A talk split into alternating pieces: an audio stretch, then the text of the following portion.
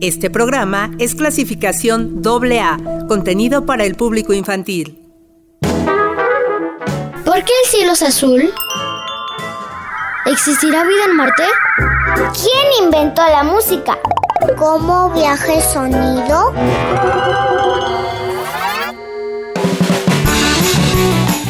Conoce, Aprende, diviértete, inventa, cine, ciencia.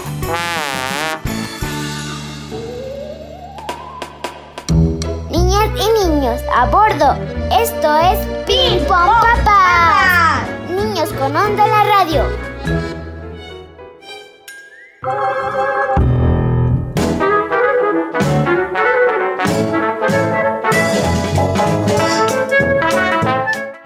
Hola, son 9.30 de la mañana. Eso significa que ya empezó. ¡Ping Pong Papas! Quédense porque esto se va a poner bien bueno. Hoy tenemos temas muy interesantes. Adelantamos el 15 de septiembre.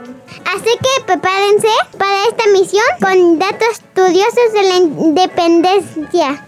Hoy tenemos una entrevista con Andrés Juárez, el chef, y nos habla de los antojitos mexicanos.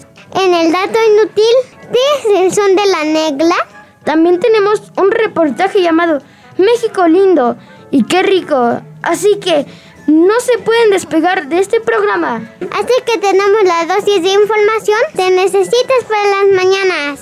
Todo eso desde las instalaciones de Uniradio. Recuerda seguir las medidas sanitarias. La pandemia aún no termina. Pónganse cómodos, pues este programa tenemos pura diversión y eso nos emociona a montones. Así que preparen su vasito de leche y galletas porque esto se va a poner increíble. Las risas no pueden faltar. Acá les dejamos los teléfonos 7222 705991, WhatsApp 7226 497247, Facebook Pim Pom Papas 99.7 FM. Bueno, es momento de presentarnos. Hola, yo soy Mate, la Olla Express y estoy muy feliz de estar aquí. Hola, yo soy Nico y se me acaba de caer un diente y mi hermano me lo quería arrancar, pero casi lloro. Abróchense los cinturones que acá despega esta nave de la imaginación. Porque acá inicia Pim Pom Papas. Niñas y niños con onda en la radio. ¡Comenzamos!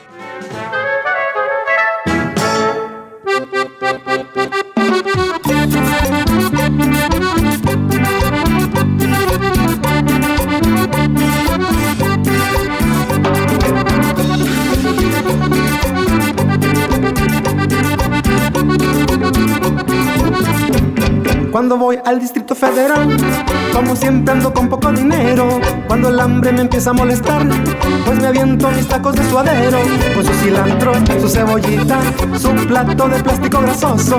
Esos tacos tienen microbios, mm, pero son microbios deliciosos. Los millonarios, los limosneros, se avientan sus tacos de suadero. Los artesanos, los carpinteros, se avientan sus tacos de suadero. Los estudiantes con gran esmero, se avientan sus tacos de suadero.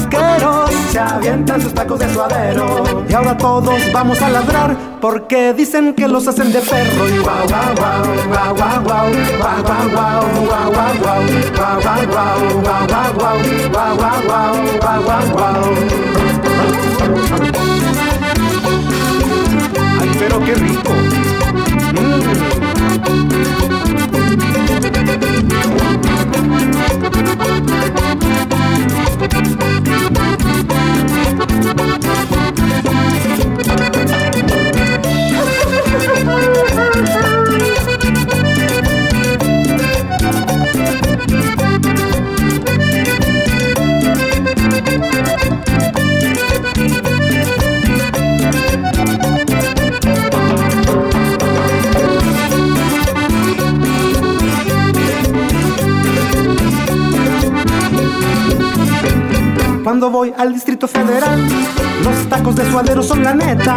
Y ya no me quiero regresar. En mi pueblo no conocen la receta. Con su cilantro, su cebollita, su plato de plástico grasoso. Esos tacos tienen microbios, mm, pero son microbios deliciosos. Los mordelones de los cruceros se avientan sus tacos de suadero. Los licenciados más tracaleros se avientan sus tacos de suadero. Las monjitas los misioneros se avientan sus tacos de suadero.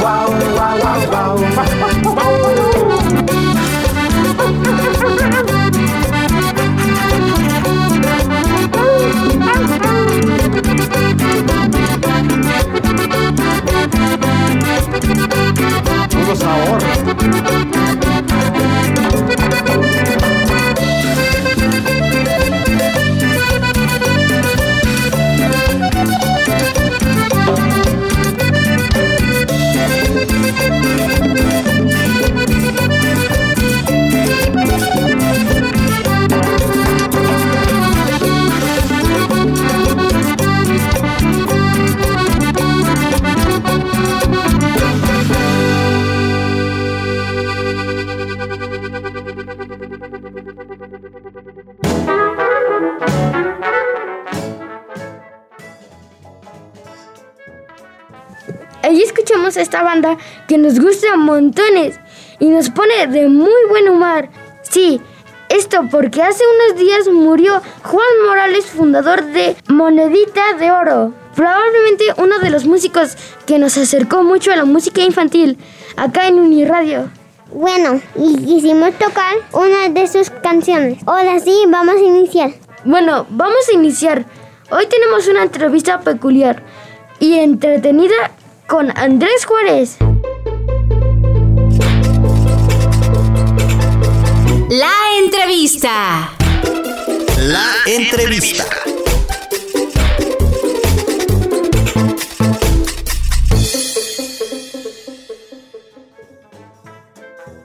Sí, él es chef. Hola Andrés, bienvenido a Pim Pam Papas. Nos gustaría saber todo lo referente a los platillos que vamos a probar en estas fiestas patrias. Hola Ilse, muy buenos días. Muy bien, gracias. Gracias por la invitación. Pues mira, para las fiestas eh, patrias, para las fiestas mexicanas, regularmente se recurre a la preparación de platos tradicionales, platos que son emblemáticos de la cocina mexicana y que por algún motivo se han grabado dentro de nuestro imaginario, dentro de nuestro pensamiento, como representativos de nuestro país. Pensamos principalmente en las eh, frituras o en los este, antojitos, como los llamamos, en los antojitos. Los tacos, los pambazos, los sopes, las tostadas, todos estos elementos que de alguna u otra forma incluyen el maíz como una de las bases de su preparación. Otro de los platillos podría ser el pozole, que igualmente tiene el maíz como base de su, de su eh, elaboración, ¿no? Este, este caldo tan rico de, de carne o pollo con, con maíz y que se puede acompañar con muchos elementos como lechuga, rábano, zanahoria. Hay quien añade este, algunas otras cosas como chicharrón, huevo cocido. En algunos lugares hasta sardinas le ponen al pozole. Entonces, pues lo que podemos identificar aquí es que el maíz va a ser uno de los elementos que va a identificar a la cocina mexicana este, tradicional. Y pues muchos de los antojitos que, que comemos también eh, se caracterizan por ser fáciles de preparar. Porque pues la masa de nixtamal, la masa nixtamalizada que se usa para hacer las tortillas, se puede transformar fácilmente en distintas cosas. Por ejemplo, si lo hacemos más gordito y le ponemos eh, frijoles como base, puede ser un guarache, o si le hacemos pellizcos alrededor, puede ser un sope. O si lo este, hacemos más delgado y es una tortilla. Y si esa torti- tortilla la doblamos, ya es una quesadilla, o una dobladita, o un taco sudado, como los tacos de canasta. O si lo enrollamos, es un taco. Si lo enrollamos y lo freímos, ya es un taco dorado. O si es una tortilla más grande, ya le llamamos flauta.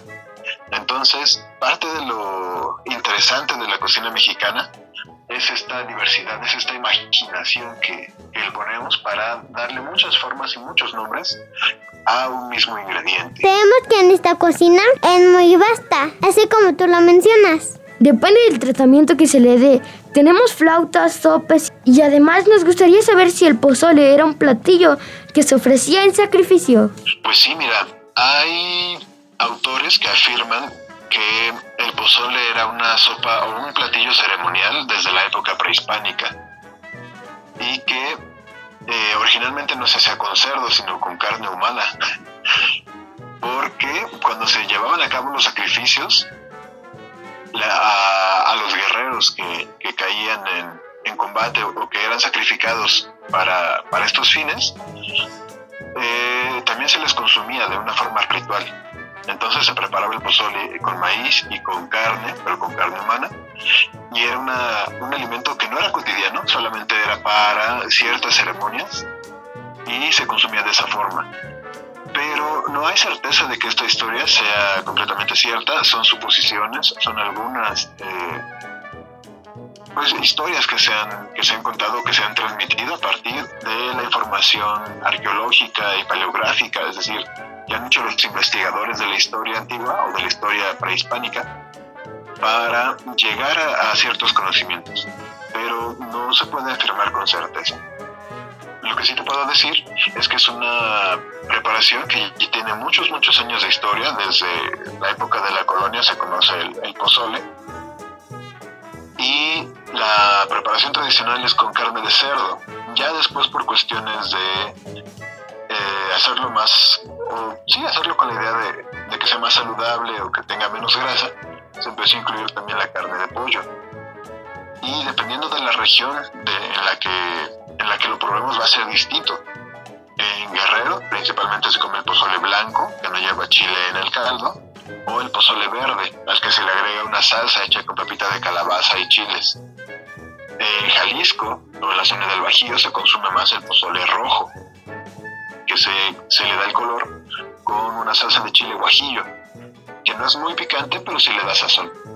En otros lugares, como por ejemplo en Michoacán, se come un pozole muy muy espeso que parece como potaje de avena y se come en taza. Casi, no, casi nunca se sirve en platos, sino en tacitas y se come muy sencillo. En lugares como Morelos se le puede agregar chicharrón, huevo cocido y hasta tamales de sesos. Y los sesos de cerdo cocidos y preparados en tamalito se sirven dentro del pozole para darle textura y otro sabor. Y en lugares como Sonora, no se le llama como tal pozole, pero se le llama menudo con grano. Eh, se sirve la pancita con el grano de maíz que se usa para el pozole. Entonces, en muchos lugares vamos a encontrar eh, platillos muy similares o con el mismo nombre, aunque tengan distintas preparaciones. Ah, en otros lugares, por ejemplo, también se usa uno que se llama pozole camagua, este pozole se hace con el grano de maíz tierno, que todavía es como elote, pero elote macizo. Y se sirve con maíz, frijoles y carne de cerdo. Entonces es como una sopa de frijol con maíz a la que se le agrega la carne. Hay, hay muchas variedades de pozole. Órale, qué interesante. De manera personal, ¿cuál es tu antojito favorito? Lo que más me gusta de los antojitos Híjole, es una pregunta difícil porque me gustan todos los antojitos, pero en el pozole te puedo decir que mi favorito es el verde, el estilo guerrero con carne de cerdo, más que el rojo o el blanco. Y de los antojitos me gustan mucho los pambazos. Esos no llevan maíz, es un pan de trigo que se, que se hace frito y enchilado, pero me gustan mucho los pambazos de, este, de papas con chorizo. Ya nos dio hambre. Queremos que nos hables de los postres. El estómago del postre siempre tiene un huequito. Dicen que para el postre siempre hay espacio porque no va al estómago, va directo al corazón. Y pues hay muchos dulces, hay muchas preparaciones dulces que podrían funcionar muy bien. Algunos postres tradicionales mexicanos, como las jericayas, esta especie de flanecito con, con una cubierta tostada que es muy tradicional de Jalisco. El arroz con leche también es delicioso bien preparado con canela y con azúcar. O eh, las... Bueno, acá, en, el centro del país se pueden conocer como torrejas o capirotada o como borrachitos.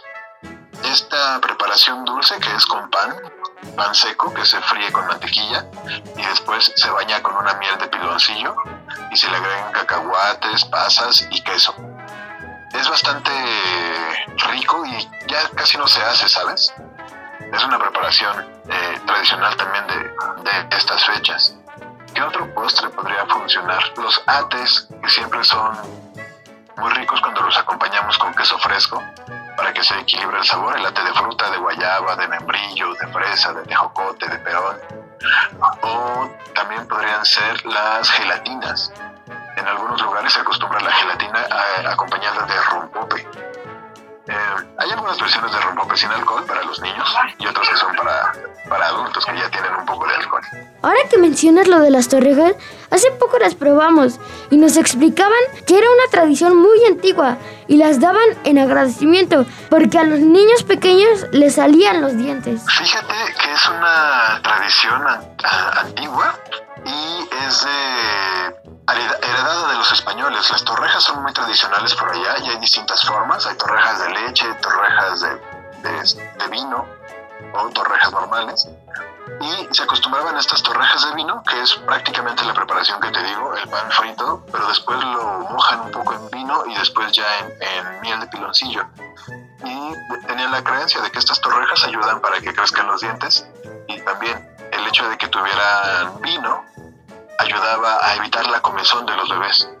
Obviamente ahora ya no les damos vino a los bebés, pero esa era la costumbre hace muchos años. Sí, ¿saben cómo capirutada? Pero tenían queso adentro.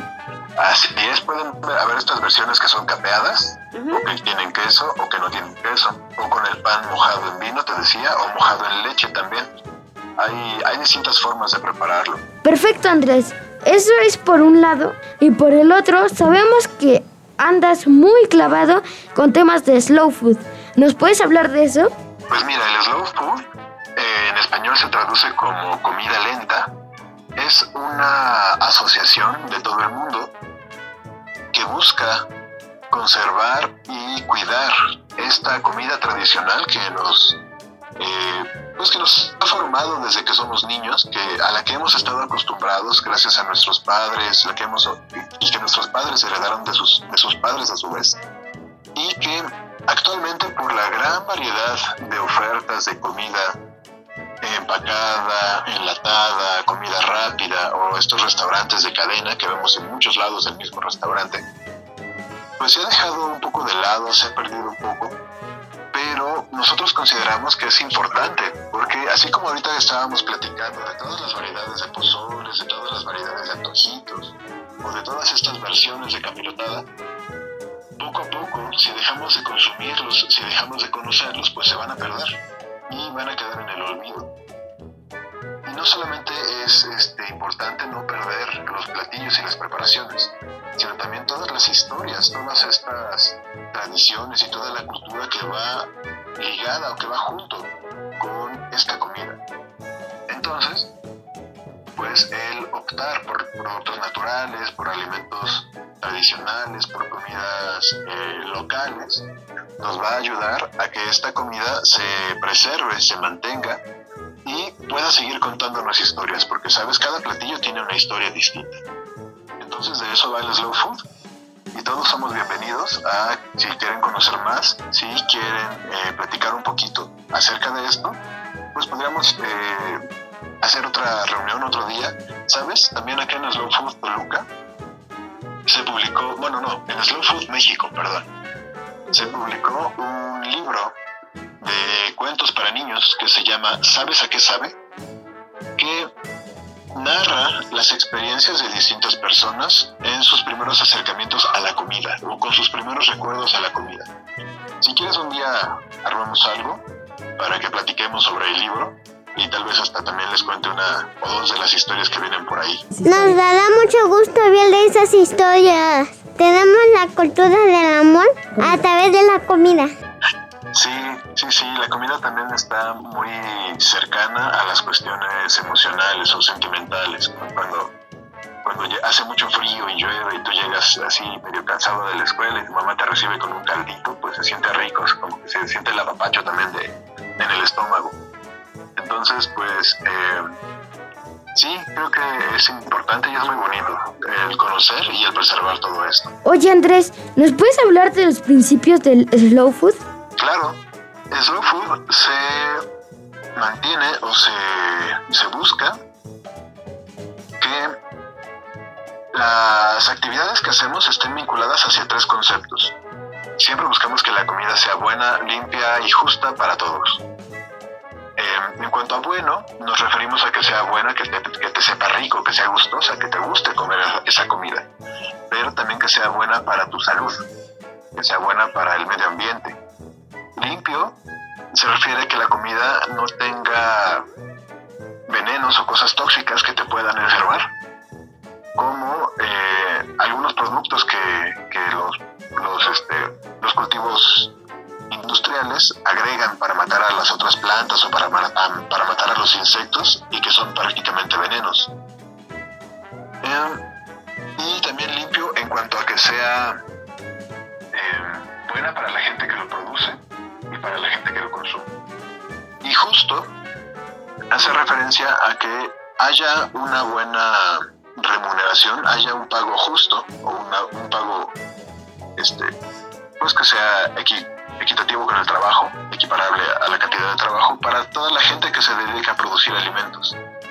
Es algo muy triste que en estos años, después de que ya se han firmado documentos como la, la Carta de Independencia de México o estas este, cartas donde se, se, hace la abolición de la esclavitud en los países, sigue habiendo lugares donde ya de manera disfrazada se siga manteniendo la, la esclavitud en el trabajo, ¿no? Eh, para los jornaleros campesinos, para la, la, gente que se dedica a recolectar el cacao, para elaborar el chocolate. Se han dado casos muy, muy lamentables, muy tristes, donde la gente es explotada y no se le paga por el trabajo que realiza. Entonces, pues, pues en Slow Food eh, trabajamos y difundimos toda esta información para que todos lo sepamos y podamos hacer algo al respecto. Andrés, otra cosa de lo que queríamos hablar es que en próximas fechas se celebra el Día del Maíz, uno de los productos más emblemáticos de nuestra cultura. A partir del 2005 hacia, hacia acá se viene celebrando el Día del Maíz. El maíz es la base y el sustento de la alimentación de no solamente de México, sino de muchos otros países, en América Latina también. Y se hace esta celebración para pues recuperar, revivir, mantener eh, las tradiciones y los platillos relacionados con el maíz. Se eligió el 29 de septiembre porque es eh, tradicionalmente la fecha en que se inician las cosechas del maíz. Después de que ya vino eh, el cultivo de la milpa, el crecimiento de las plantas y el 29 se empieza con la cosecha en algunos lugares.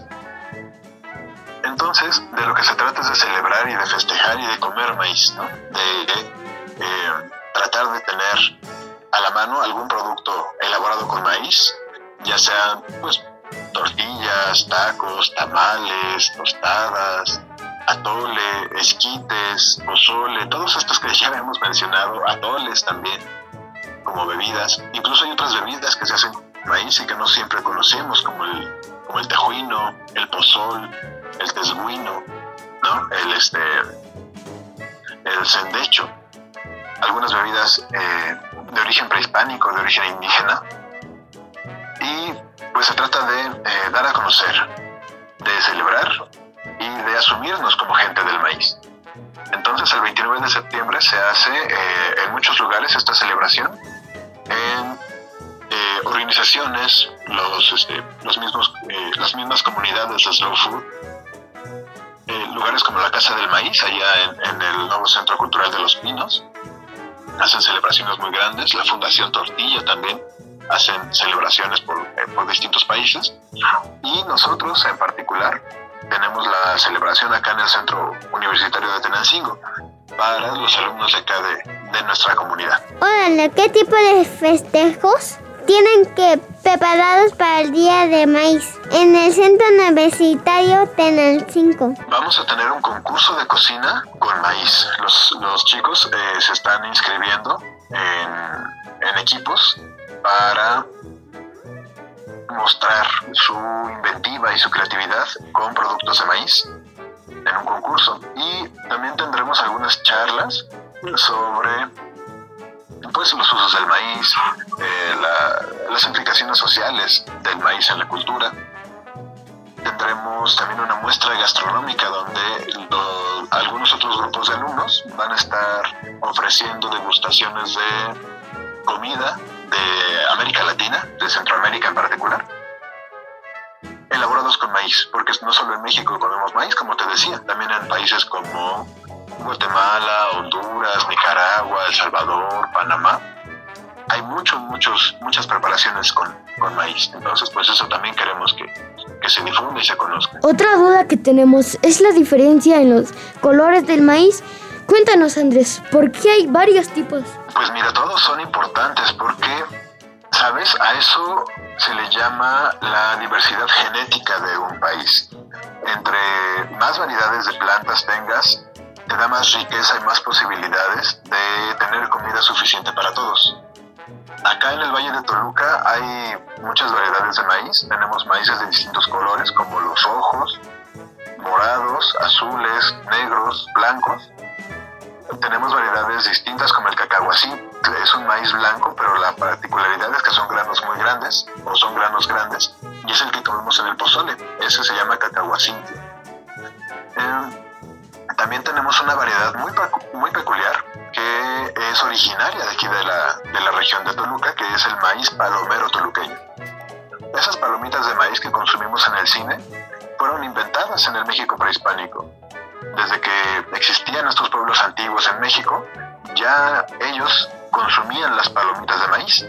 Y de hecho en poblaciones como las comunidades mazaguas de, de la región de Ixtlahuaca, se utilizan también para hacer decoraciones en algunas en algunos este, templos y en sus ritualidades.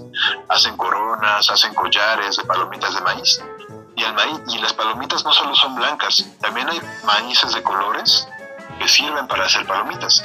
Entonces podemos tener palomitas de color rosa, de color morado muy clarito, de color amarillo, pero no son pintadas y tampoco les agregaron ningún sabor. Es maíz natural de distintos colores.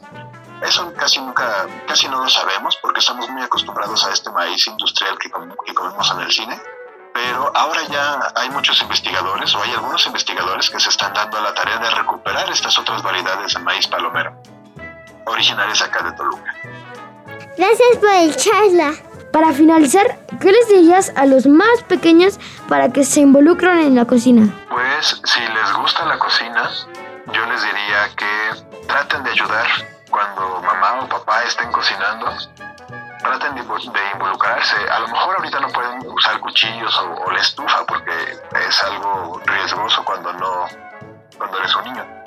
Pero eh, sí puedes ayudar a eh, mezclar ensaladas o a limpiar eh, verduras o a pelar tomates. Ese tipo de cosas te van a ir acercando a los ingredientes vas a ir conociendo más ingredientes y vas a poder aprender cómo se van transformando viendo a tu papá o a tu mamá o a tu abuelita o a tu hermano, quien, quien cocina en casa, viendo cómo, cómo, vas, cómo se van transformando los, los, ingredientes, ¿no? Cómo pasan de ser tomates, ajos y cebolla a, hacer una salsa para pizza, ¿no? O cómo mezclando harina con agua puedes hacer una masa para hacer pan o para hacer este, pasteles es, es, algo un poco, un poco mágico, eso de, ir mezclando ingredientes para hacer una pócima que va a resultar en algo delicioso. Y gracias a todos los pequeños y pequeñas que nos escuchan.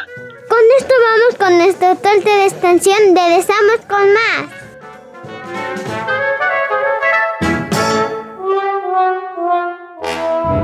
Estás escuchando Pim Pum Papas. Niños y niñas con onda en la radio. ¡Regresamos! Este programa es clasificación AA, contenido para el público infantil.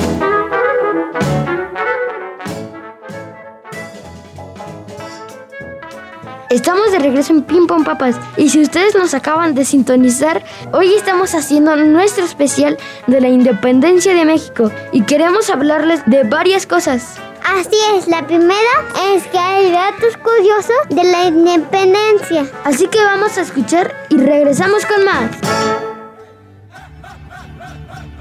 Datos curiosos de la independencia. Sobre la campana de Dolores. La campana que Miguel Hidalgo hizo sonar la madrugada del 16 de septiembre de 1810 para motivar al pueblo a levantarse en armas contra el mal gobierno español fue conservada por los gobiernos liberales posteriores como uno de los símbolos primordiales del comienzo de ese importante movimiento.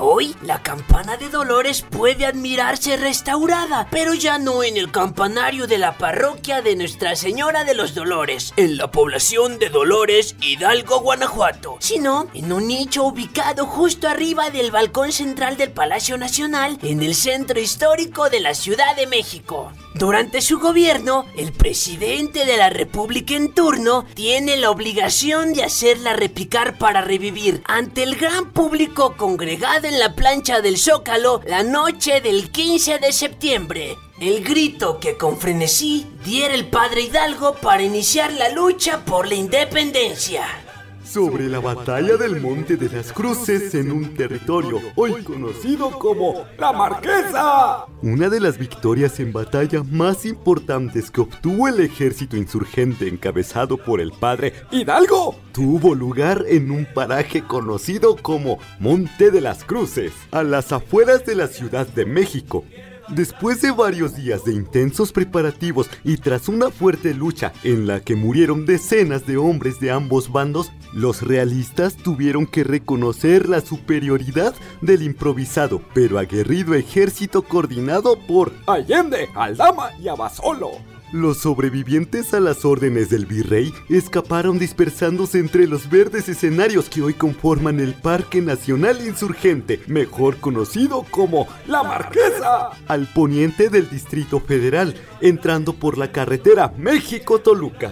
¿Por qué festejamos el grito de independencia la noche del 15 de septiembre y no la madrugada del 16 como en realidad sucedió en 1810? Esto se lo debemos a Porfirio Díaz, el famoso presidente que gobernó nuestro país durante casi 30 años. Sucede que don Porfirio festejaba su cumpleaños el día 15 de septiembre. Efectivamente, Día de los Porfirios. Sin embargo, y para empatar su onomástico con los festejos del grito, en ocasión del centenario de la independencia, decidió adelantar este por unas horas. Así pues, desde 1910, el grito de independencia como festejo popular tiene lugar los días 15 de septiembre, cerca de las 11 de la noche y no los 16 por la madrugada como realmente sucedió en 1810.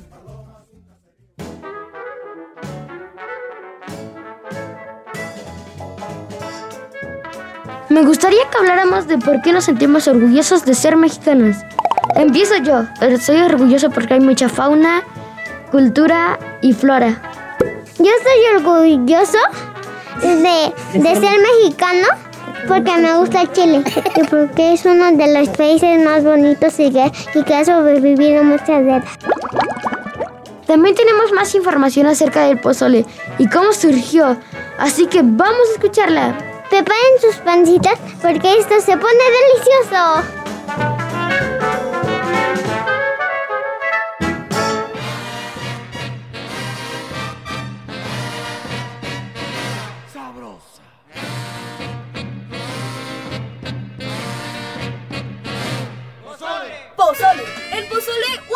Alimentos más representativos de la gastronomía mexicana. La noche del 15 de septiembre debería despertar en los mexicanos más y mejores sentimientos que la alegría de un puente vacacional o el perfecto pretexto para armar un tremendo fandango, al que por consideración llamamos Noche Mexicana. Sin embargo, dentro del patriotismo de esta noche parece haber un consenso casi unánime en al menos una cosa. El 15 y 16 de septiembre se debe comer pozole.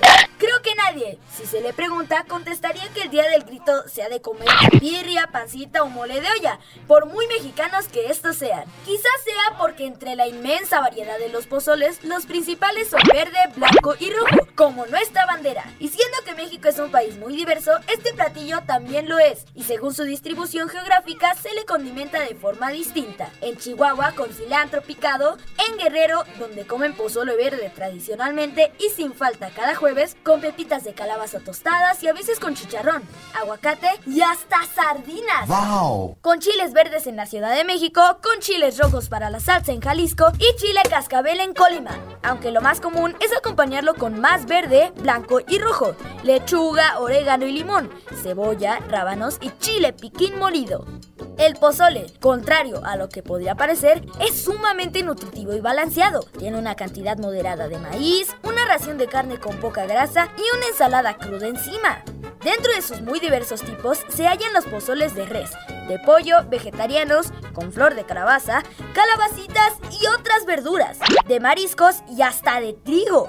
No cabe duda de que el pozole es completamente mexicano, el perfecto híbrido de los sazones español e indígena, por su buena dosis de maíz y cerdo. Tanto el plato como el término de lo que designa tienen un origen prehispánico. Pozole proviene del náhuatl pozoli, que significa espuma, ya que los granos de maíz más grandes y blancos, maíz cacahuacintle, que se utilizan para cocinarlo, al ser hervidos se abren como una flor y hacen espuma. Cabe mencionar que los pozoles, siempre de una gran diversidad de ingredientes, han llevado algo más que cabeza, pata y cola de cerdo. A Moctezuma le servían un pozole con el muslo de un joven guerrero enemigo, recién capturado y sacrificado, por supuesto. Cocinar pozole era todo un reto hace algunos lustros, ya que había que desgranar el maíz cacahuacintle a mano. Hoy en día el ritual se ha simplificado, gracias a la magia del supermercado, en donde se puede conseguir limpio y empaquetado. Así que en estas fiestas patrias, no sea usted la excepción. Vaya a casa de la abuela a una tradicional pozolería o, ¿por qué no?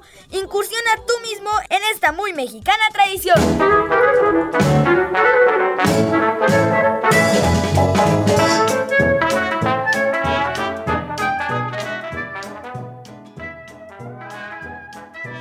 Órale, mi antojito favorito eran las enfrijoladas porque siempre que salía de mi guardería, no había un día que no, mi papá no me llevara a un lugar donde siempre pedían frijoladas.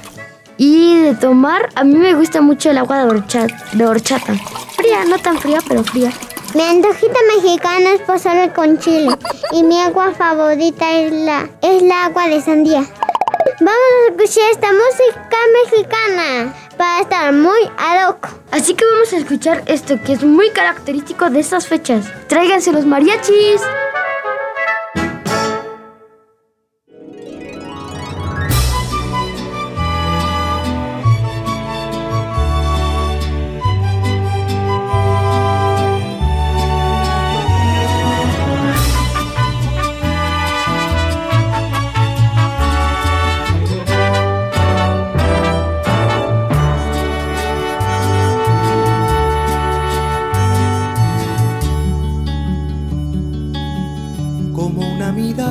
Hecha en Sonora, vestida con el mar de Cozumel, con el color del sol por todo el cuerpo. Así se lleva México en la piel. como el buen tequila hecho en arandas o toda la miel de Yucatán y en aguas calientes deshiladas o lana tejida en Teotitlán. Así se siente México, así se siente México, así como unos labios por la piel. Así te mueve México, así te sabe México, así se lleva México en la piel.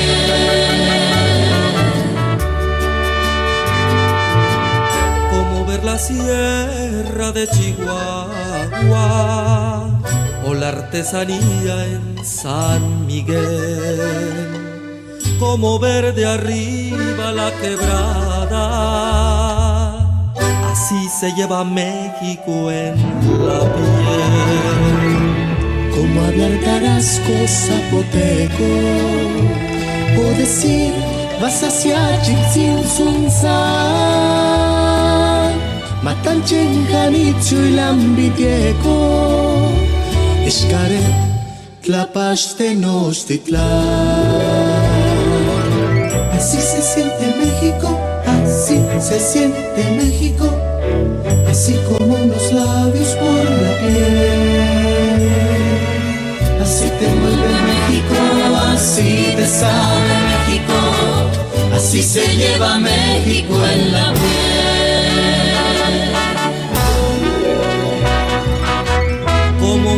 como un buen zarape de Saltillo. Como bienvenida en Veracruz.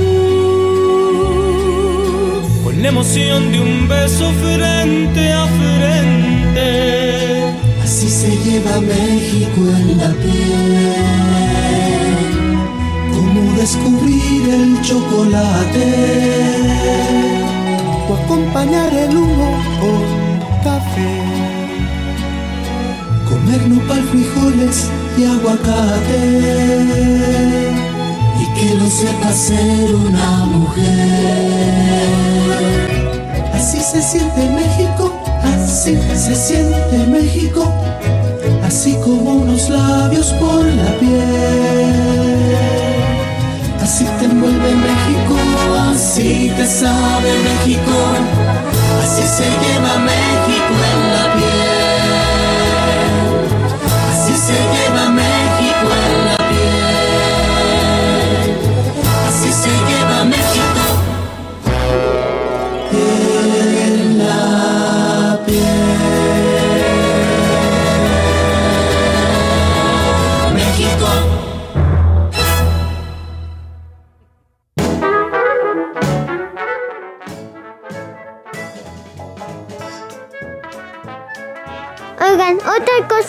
se puede dejar de lado en estas fiestas patrias es la música. Así que vamos con esta interesante información acerca del son de la negra. Seguro que una vez la has escuchado. Y además, seguro hasta la has bailado.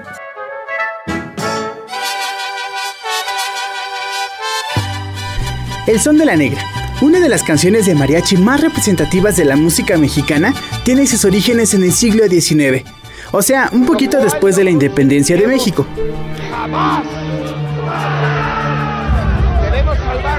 Se podría decir que el arriero o el ranchero, como le decían a la persona que cantaba, llevaba un rebozo de seda desde Tepic a Nayarit, en el estado de la República, durante la Guerra de Independencia que fue en los años 1821 y 1827.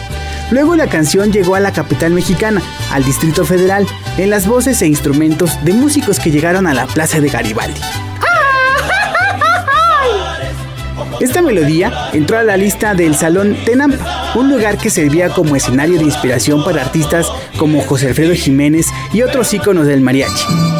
Cuando te hablen de amor La primera grabación del Son de la Negra se remonta a 1929 y la realizó el grupo Los Trovadores Tamaulipecos. Y luego el mariachi tapatío de Jesús Marmolejo hizo la versión más conocida de esta canción.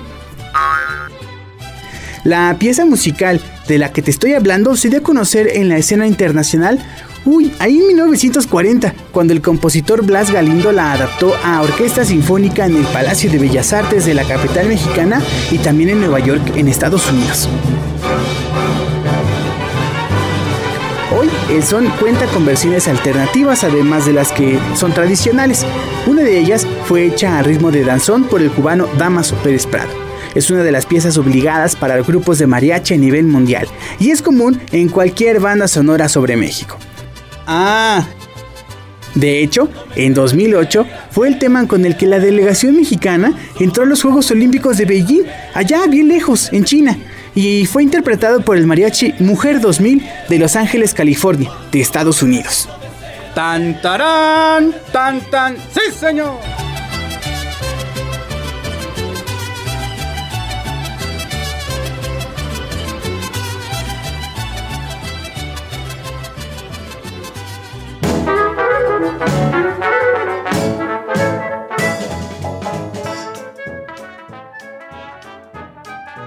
Los sabores y sazones de esta fecha no pueden faltar, así que también les, les hemos preparado esta cápsula. Así es, es el reportaje que se llama México lindo y qué rico.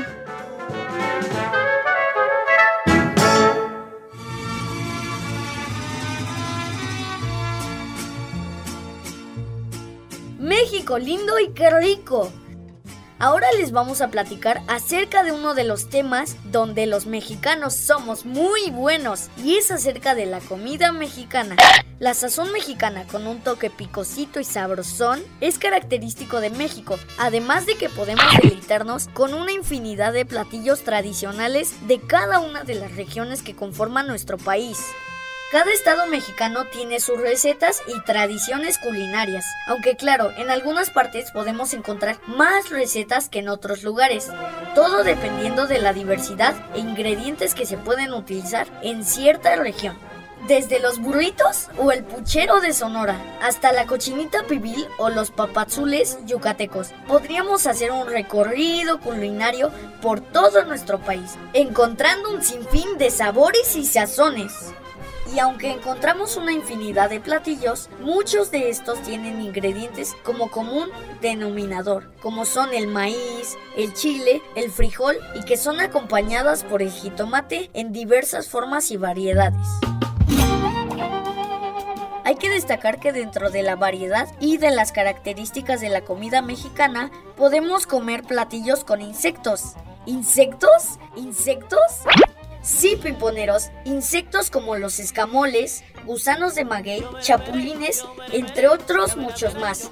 Además, no solo tenemos una gran variedad de platillos, sino que también podemos encontrar muchas bebidas típicas de nuestro país, como el atole, las aguas de fruta, tequila, mezcal y chocolate caliente, entre otras muchas que podemos disfrutar. Así es que prepara tu pancita para saborear todos los deliciosos platillos mexicanos.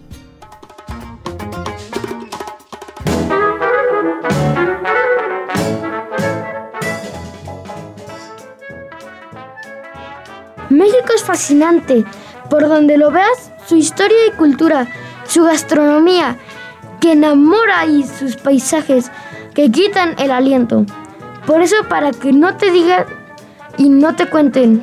Aquí te compartimos algunos datos de nuestro hermoso país que debes conocer. En 1821 el país se llamaba Imperio Mexicano y en 1824 se adaptó el nombre de Estados Unidos a la República Mexicana, quedando al final como nombre oficial de México, Estados Unidos Mexicanos. 2. La palabra México proviene del náhuatl, Metztli, que significa luna, Xictli, ombligo o centro, Co, lugar, dando como resultado en el ombligo de la, de la luna. 3. El significado de los colores de la bandera son el verde simboliza la independencia, el blanco la unidad y el rojo la sangre de los héroes nacionales. Al centro tiene el escudo nacional que está compuesto de un águila devorando a una serpiente encima de un opal. Foto. La primera civilización en México fue en los Américas. México está en el cinturón de fuego del Pacífico. Esto hace que haya una fuerte actividad sísmica y volcánica. México tiene un gran legado histórico y cultural, siendo el país número uno de América con lugares declarados como Patrimonio de la Humanidad por la UNESCO. 7. El Xoloscuincle, que formaba parte de la vida diaria de las culturas prehispánicas y también de su cosmovisión, es una raza de perro exclusivamente mexicana que tiene más de 3.000 años de antigüedad. Se creía que acompañaban a su dueño fallecido a transitar el camino a San Mictlán, en el mundo azteca, para protegerlo y guiarlo. 8. La primera imprenta utilizada en el continente americano fue en México en el año 1539. 9. México es el segundo lugar del mundo con más católicos. Brasil es el primer lugar. De acuerdo con el INEGI, el 83.9% de los mexicanos son católicos. México eh, ocupa el lugar 11 a los países más poblados del mundo. Somos más de 125 millones de personas. Órale, sin duda debemos y tenemos muchas razones por las cuales sentirnos orgullosos. ¿Qué les parece si vamos con más música? Esta es una canción que tampoco puede faltar.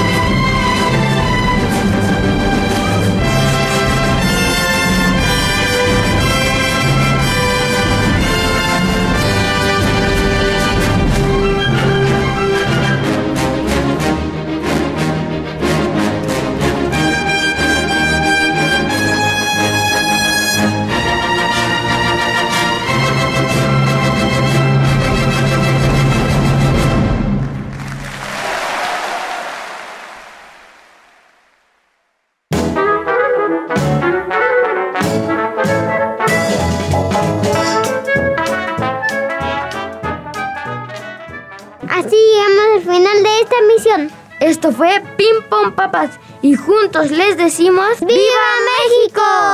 Háblenle a los mariachis, a los tamalitos con cochinita.